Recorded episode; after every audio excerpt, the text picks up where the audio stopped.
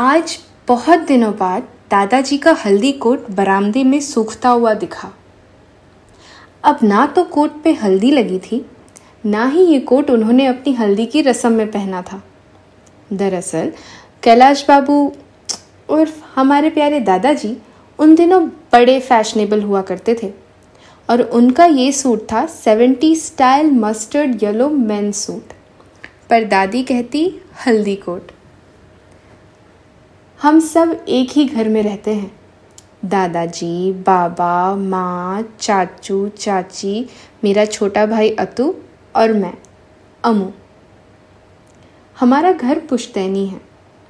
हवादार कमरे, बड़ी खिड़कियाँ और घर के बीचों बीच एक छोटा सा आँगन। कुछ खामियाँ भी हैं, जैसे कुछ दीवारें काली पड़ गई हैं, कुछ दरवाज़ों ने शोर मचाना शुरू कर दिया है। और घर की छत? घर की छत ने तो जवाब ही दे दिया है। हर साल बारिश में टपकने लगती है। पर जैसा भी है, हमारा घर है बड़ा प्यारा। बाबा और चाचू ने घर की मरम्मत के लिए अच्छी खासी रकम जमा कर ली थी। कॉन्ट्रैक्टर ने हम सभी को घर का नया नक्शा भी दिखा दिया था। मगर फिर दादी बीमार पड़ गई। अगले छः महीने वो बिस्तर पकड़ी रही और घर की मरम्मत के लिए जमा किए पैसे दादी की इलाज में निकल गए। दादी के जाने के बाद दादाजी ने कभी वो कोट बाहर नहीं निकाला। कोट क्या उनकी किसी भी चीज़ को हाथ लगाने पर दादाजी पूरा घर सर पर उठा लेते। कुछ हफ़्ते पहले की ही बात है। सारिका चाची ने दादी की पुरानी पेटी अत्तू की किताबें रखने को बाहर निकाली। फिर गया था? दादाजी ने डांट तो लगाई ही और रात का खाना भी नहीं खाया। चाची का रो रो कर बुरा हाल हो गया था। आज उनका ये कोट बाहर सूख रहा है। माँ और चाची तो रसोई के बाहर कदम भी नहीं रख रही, इस डर से कि कहीं उन पर इल्ज़ाम न लग जाए। अब की बार कोई भी कलेश हुआ तो चाचा ने तो कह दिया है, वो दोनों बहनों को मायके छोड़ाएँगे। अरे दादाजी आ गए। जाने किसकी हिम्मत हुई इस कोट को धोने की? आज तो तूफ़ान आएगा भी और छप्पन भोग में हम सभी को खाएगा भी। हे प्रभु अब आप ही सहारा। एक मिनट ये क्या? दादाजी मुस्कुरा रहे हैं? कहीं सनक तो नहीं गई? नहीं नहीं। अभी कहाँ? पर जहाँ भवंडर सबको उछाल कर फेंक देने वाला था, वहाँ ये मुस्काते फूल बरस रहे हैं। दादाजी ने कोट रस्सी से उतारा और अपनी सफ़ेद कमीज पर चढ़ा लिया। उनके बाल बिल्कुल तेल में लैस कपाल से चिपके हुए, और चेहरे के तेज के तो क्या कहने। कोट पहनकर दादाजी ने अत्तू से अपनी छड़ी मंगवाई और अपने बाटा के जूतों को ज़मीन पर ठाट के साथ ठोकते हुए इधर उधर चलने लगे, जैसे फ़ैशन परेड कर रहे हों। हम सभी ये नज़ारा चुपचाप देख रहे थे। किसी को सवाल उठा भी तो वो ज़ुबान से बाहर नहीं निकला।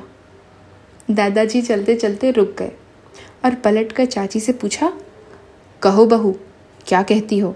लगता है कपड़ा पच्चीस साल पुराना है। चाची इतनी घबराई हुई कि माँ के पीछे छुप गई।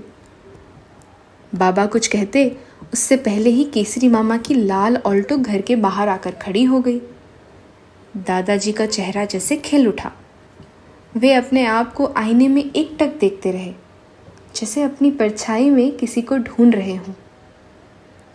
अपना कोट सीधा करते हुए बोले, मेरा खाना मत बनाना बहू, मैं अब सीधा रात को लौटूँगा। किसी ने फिर कुछ सवाल नहीं किया। मेरा कैप्टन व्योम भी शुरू हो चुका था। दादाजी ऑल्टो की सवारी में रवाना हो गए और हम सब फिर अपने कामों में लग गए।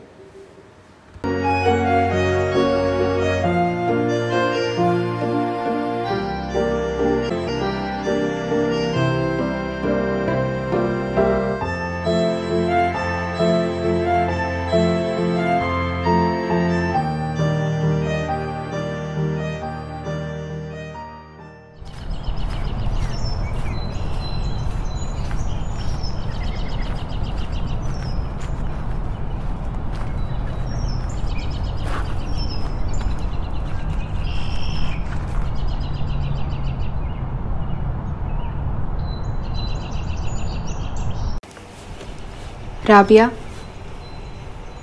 कैसी हो?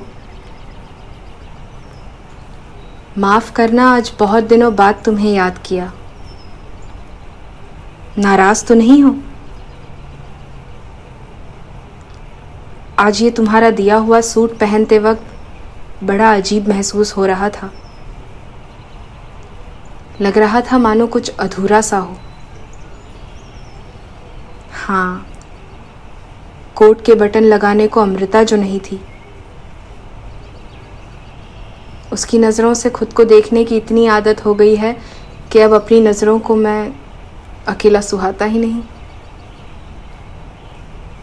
तुम्हारा अख्तर भी नाराज़ होगा मुझसे। इतने साल गुजर गए, मगर जाने क्यों अख्तर से जब भी मिलता हूँ, एक दोषी सा महसूस करता हूँ खुद को।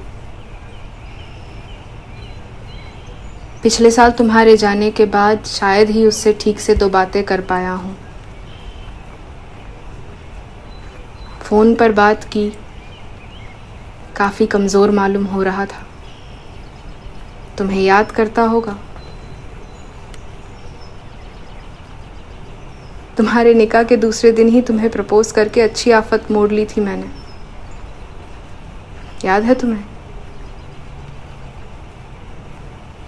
सोचता हूँ, तुम उसे सच ना बताती तो।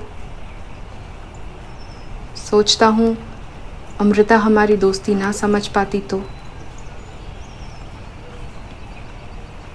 ये तुम्हारा पहला जन्मदिन है, जब ना तुम साथ हो, ना अमृता।